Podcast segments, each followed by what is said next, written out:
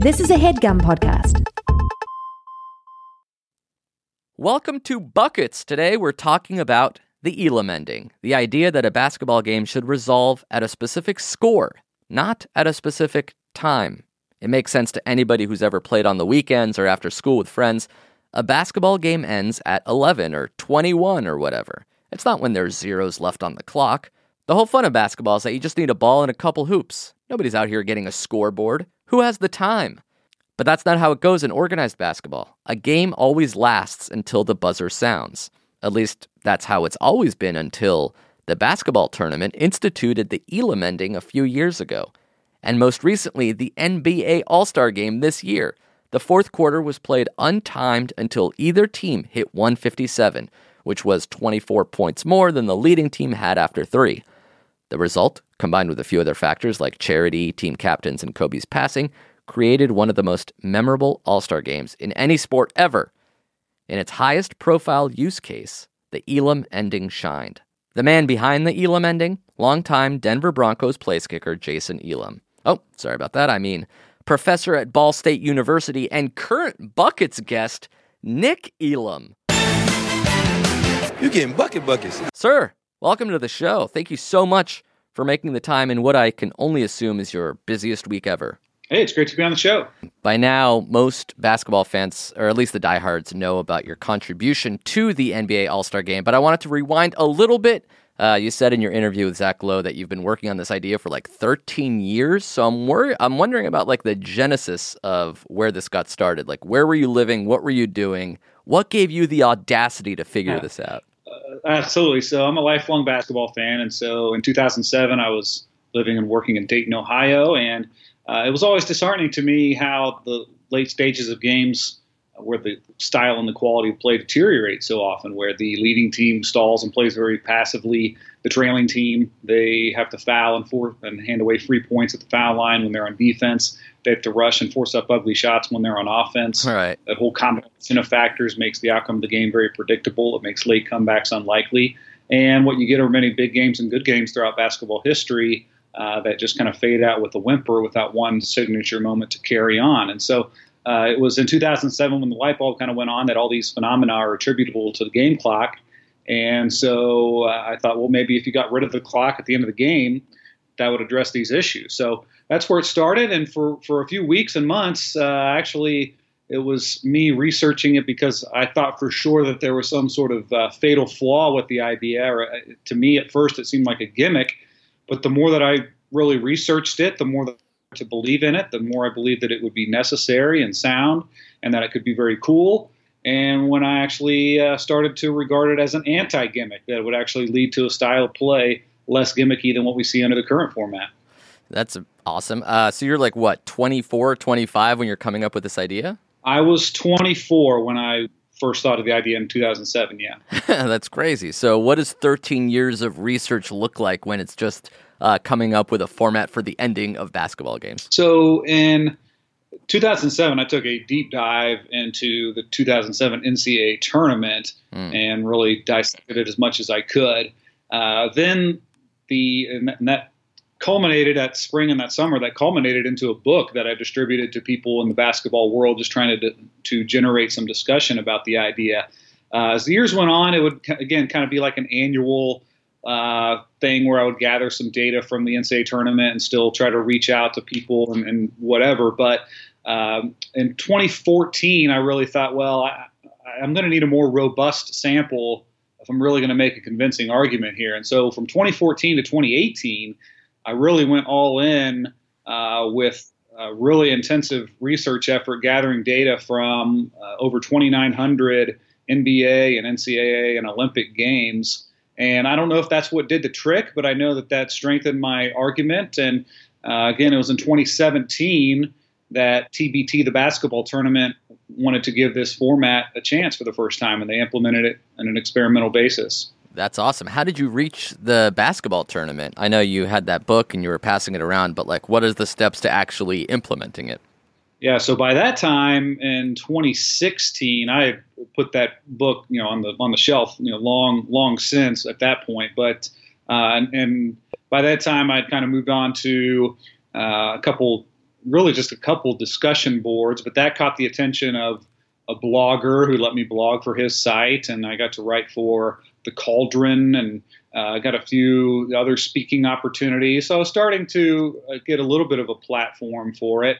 Uh, in 2016, you know, this was one of just many different rounds of reaching out to people. This time I thought, eh, you know, I'll try different semi pro leagues and events and international leagues. TBT just happened to be on that list, and uh, I emailed their, just their general email uh, inbox and uh, just got a reply within a, a, day or two, a reply that was more promising than any reply that I had gotten before. And I was cautiously optimistic, uh, but as the weeks and months went on, we, we stayed in touch.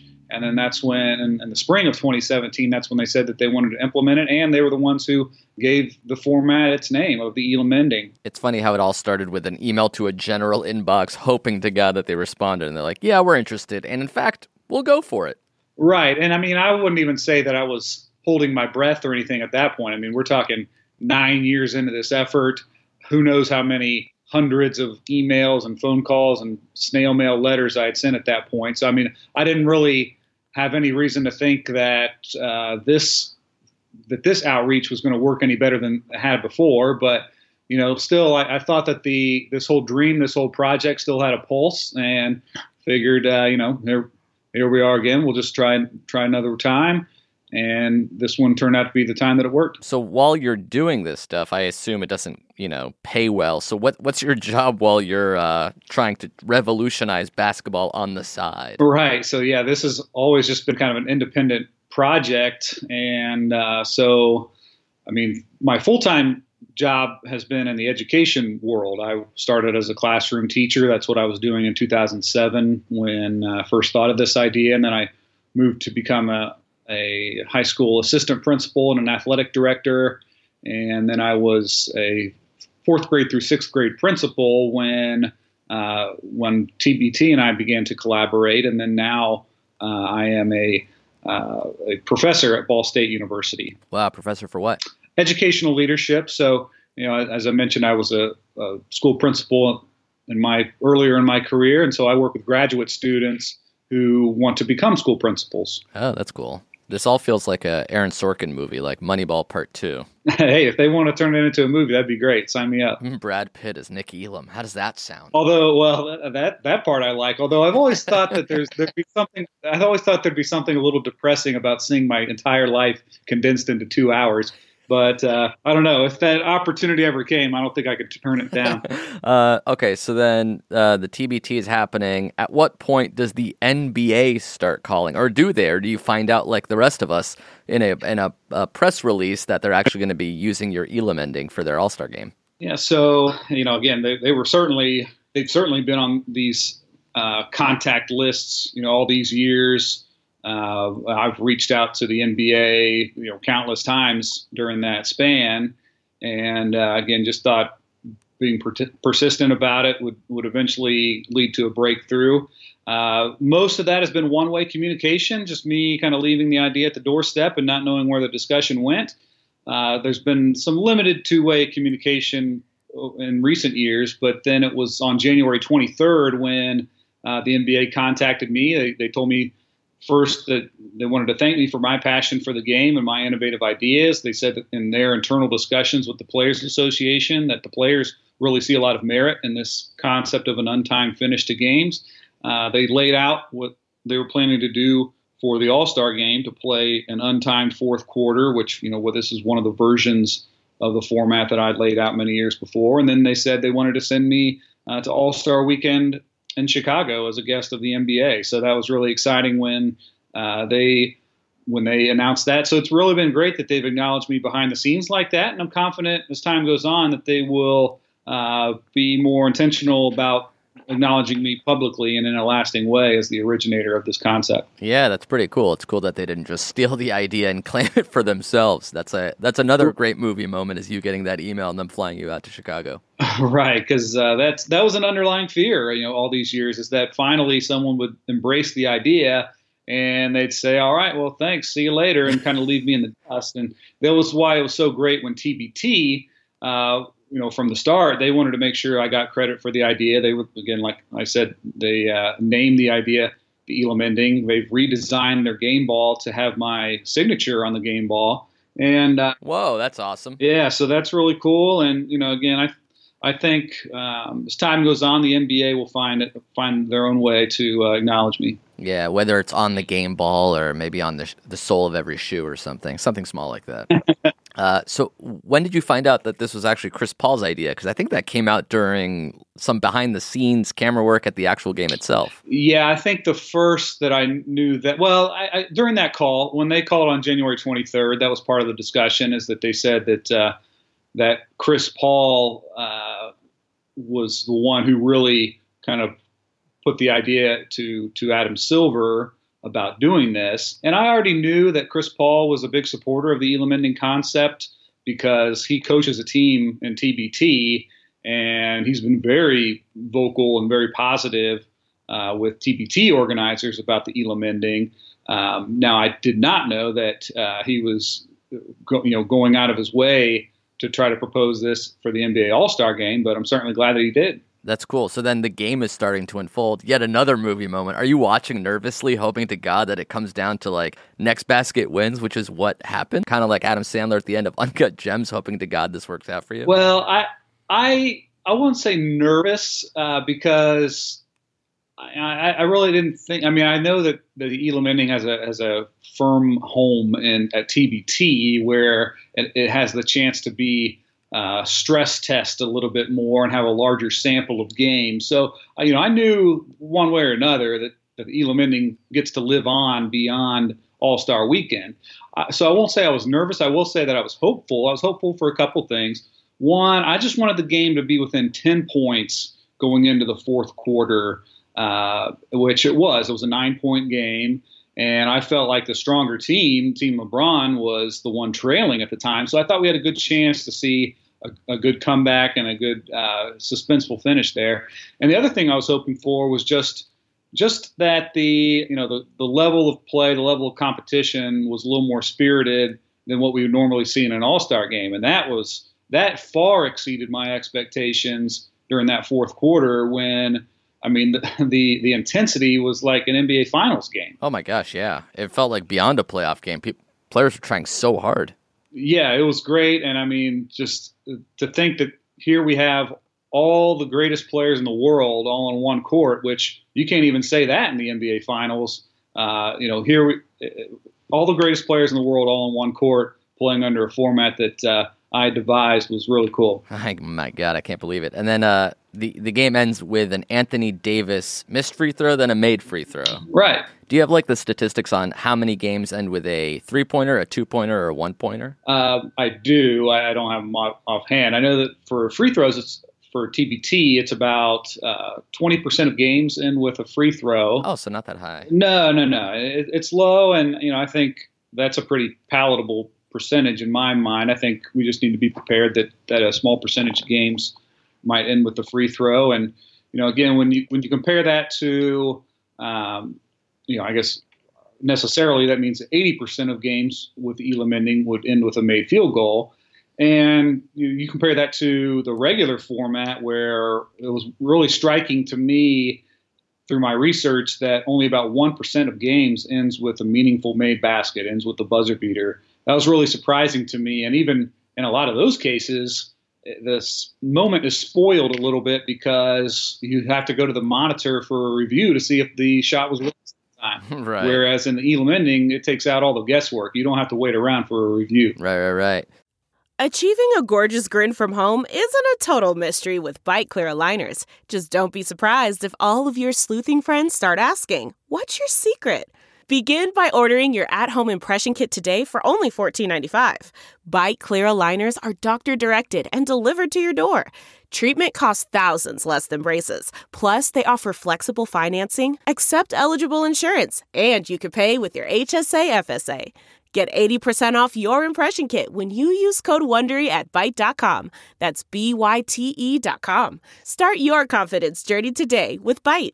So I like what you said on the Lowe Post, which is basically if the worst case scenario is the game ending on a free throw, then it also it almost like helps your case because that's so much better than you know a team dribbling it out or hugging each other with like seven seconds left in the game, playing hot potato for a 24 second violation. Right. Yeah. I mean, you, you look at uh, you know the way the game's in now. It's uh, it's not pretty. It's so so many circumstances have to align just right uh, to get a great finish under the regular format.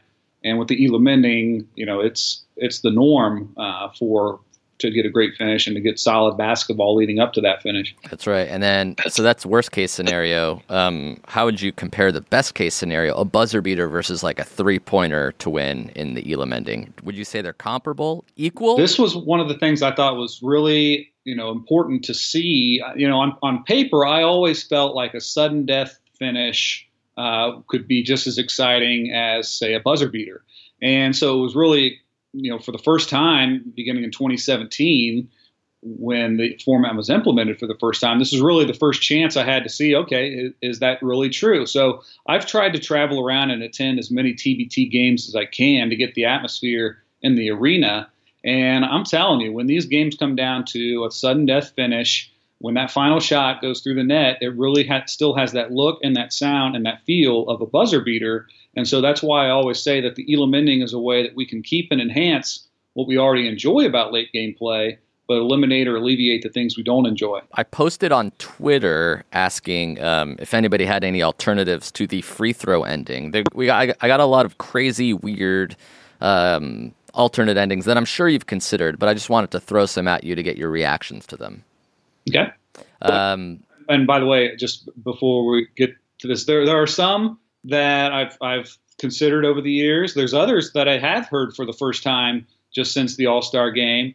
Um, you know, the thing I always look for are just unintended consequences, and so uh, yeah, go ahead and, and let's see what what ideas you have in mind there. All right, great. Um, the most common one, uh, which Haralabob, a great Twitter follow, suggested, or maybe he saw that somebody recommended, was that a free throw doesn't add one to the leading scorer, but rather subtracts from your opponents during that Elam period. So you can't really win on a free throw, but it gets your opponent further away from the the what's that called? The final score, the goal score. The the target score. Yeah, the target score. Exactly. So so uh, this is one that again I I had never thought of, never heard uh, before the All Star game, and I, I love now that we're into kind of the stage of this journey, this project, where now we're doing some crowdsourcing. Yeah. And, you know, I'd, I'd love to get a great idea to, to implement or to modify the format.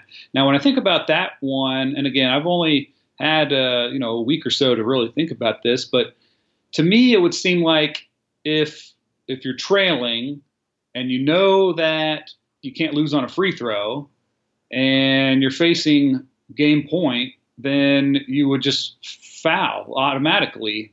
Uh, you would be willing to sacrifice a point or two for the opportunity to go hit a three on the other end. Mm-hmm. And then you would do that on the next possession. And then you do that on the next possession. And it would look just like what we have under the regular format. Uh, so I'm not quite sold on that one, the, the subtracting a point rule. Yeah, good call. That doesn't actually de incentivize fouling at all. I mean, you'd be willing to trade, uh, you know, the, the whole thing that we see now under the regular format is if you're down, you are willing to trade one or two points for an extra opportunity to hit a three. And I think that's exactly what teams would do if if that if they knew they couldn't lose on a free throw and that the worst case was that they had two points subtracted. All right, here's a, here's another. Um, the Hey Partner on Twitter recommends to me guy who fouls, so Kyle Lowry in the situation, he fouled AD, right? The guy who fouls has to stand under his basket at the beginning of a side out of bounds. So it kind of feels like a power play. Team LeBron would have a five on four until Lowry sprints back into the play. Uh, I mean, uh, I, I don't know what why why are we doing this? I mean, I mean, I'm not ruling it out. I've only had a few seconds to think about it. Of course, yeah. What What is the issue that we're trying to solve here again? The game doesn't end on a free throw; it ends on a made basket, but it sort of de-incentivizes fouling because you don't want to put put yourself in a situation where it's five on four. Oh, eh. Don't love it. Meh. Okay, last one. Brett Van Zant suggests kind of like that, uh, borrowing from hockey, the power play, but this is a shootout. Kyle Lowry fa- fouls Anthony Davis. Anthony Davis then goes one on one against Kyle Lowry for the final basket. Meh. Not into it. Meh. Not into it. All right. Well, you know, I'm I'm just trying to spitball here. I want part of the action here. I, I mean, I know I'm not trying to like rename the ending, but I I'd like to be involved in some way. Well, I, I'm always open to ideas, as as you know. I mean, uh, but always open to ideas, but they got to be good ideas. Yeah, it has to it has to beat the current ending, which is the game ending on a free throw, which potentially is not the worst thing in the world. Um, all right, so let's say Adam Silver sees the All Star game ending. Like, this is perfect. I'm going to give Nick Elam dictator rights to reshape the ending of NBA games. So, in a perfect world, what are you going with? Is it four minutes left in the game, three minutes left in the game, the fourth quarter? What's the target score? Is it every game? Is it playoff games? Is it instead of overtime? How would you roll out the Elam ending? Yeah, I would. I would do it for every game, and um, I, you know, all this would be written in pencil because you know, already for TBT we've made small adjustments to the settings. But uh, for NBA, I would go with the three minute mark of the fourth quarter and use a plus seven setting for the target score. Is seven too yep. is seven too little with the amount of threes everybody's shooting, or you're saying at the very least it's a three possession game? So if we're looking at uh, you know so three minutes out of a 48 minute game, uh, that's about one sixteenth of the game. So that that matches up to about 112 points over the course of a game if you do 16 times seven. Uh, so you know, team teams average scoring about seven points every three minutes in a in an NBA game. Uh, so using that same consistent scoring rate, if it turns out that that's uh, you know, not enough, then that could easily be adjusted. Yeah. Okay. So even beyond the the Elam ending, is there anything else you're experimenting with? Something that's maybe a little more out there than the Elam ending? Like, uh, I know in the All Star game, every quarter was worth something, and that kind of made every quarter more interesting. Have you ever taken a look at that part of the game? Yeah, I can't take credit for that. I mean, I know that they wanted to turn each game into a mini game and, and uh, you know incentivize that for charity. So I thought it was great uh, as a charity event and um, you know, full full credit goes to the NBA there because that was not uh, that was not anything that I had discussed with them. Yeah, but is there anything like that that you've been tinkering with? I know you've been thinking about this kind of stuff for 13 years. You've even made some minor adjustments in the basketball tournament with regards to the Elam ending. Is there like an Elam beginning or an Elam middle, something else that can be uh, helped out? Um, no, because I mean that, that's the thing. I I like the style of play we see at the beginning of the game. I like the style of play we see in the middle stages of the game. It's just that I want to see that same style of play continue all the way through. And I think taking the clock away gives us a better chance to see that um, rather than having teams manipulate the clock so much at the end. Yeah, I, I sometimes watch games with like a, a newer viewer, like my girlfriend, and she's like, "Why are they fouling on purpose? Why, what's the point of stopping the clock? Don't they want the other team not to score as much?" So it is a little like unnatural the way these basketball games are ending. Right, and to me, that always seemed like a fundamental flaw that uh, you get to a stage in the game where a team's only recourse is to overtly break the rules of the game, and so, I mean, that to me was enough of a flaw to address. And then it was it was years later, after through some research, to see that you know once a team has to resort to that fouling strategy, that they only come back to win about one percent of the time. That was really eye opening to me, and that you know it's it's such an ineffective strategy, and yet it's still the trailing team's best option. And you know, I'd like to give them a better option of just being able to rely on stops and scores. Yeah, and and what's the longest uh, like uh, basketball tournament Elam ending has lasted? Like, is there a world where these games last instead of forty eight minutes, it's like a sixty eight minute game? Um, so I mean, nah, nothing nothing that extreme. But what's cool is we've kind of had this uh, cool dual effect where it's pretty clear that the games that end most quickly under the Elam ending are the blowout games, which I think is what you'd want to see, and then the games uh, that last a little bit longer, the drama is necessarily building because the leading team is not getting to the finish line and the trailing team is gaining on them. And that sounds pretty simple, but under the regular format, some of the most drawn out finishes are where the drama is not building. The the trailing team is having to foul over and over. They're not gaining any ground because they're having to hand away these free points. Uh, so to have that that good dual effect is something that we've seen and we hope to continue. Hell yeah. I mean, it was so awesome to watch during the All Star game. I'm sure nobody would be against, you know, starting to roll it out a little bit in the G League or some preseason games just to see how it looks. It was fun to try to see the, the players try to figure out the strategy in real time, but if you give coaches and GMs a plan to plan on the Elam ending, I'm sure it would only create even more interesting endings. Yeah, so and, and that's that's what I would love to see is uh, to see coaches really kind of test the limits of it. Um, you know, try try whatever strategy they can, and I think the the format is pretty solid as it is. And then you know, if, if there ever was a need to tinker with it, I think we've got um, ways of doing that. But uh, yeah, it's we we want at this point we want coaches and teams to experiment as much as they can. well, sir, thank you so much for taking the time and um, hopping on the show. Uh, is there any way people can support? How, how can people follow you, follow the Elam ending, um, sign a petition? uh, hey, yeah, just keep putting in a good word for the Elam ending format, and you can also follow at Twitter at Elam ending. Excellent. Well, I know I keep mentioning it, but this feels like a turning point in the movie of your life. We're about to break into Act Two. It's going to be an awesome montage of different leagues and games, ending with an Elam ending. Uh, and I hope we get to see more of it soon. That'd be great to see. And uh, yeah, I'm, I'm just waiting for that Elam ending 30 for 30 to come out on ESPN. And thanks to you guys for listening. We'll be back soon enough, I'm sure. Bye, everybody. That was a headgum podcast.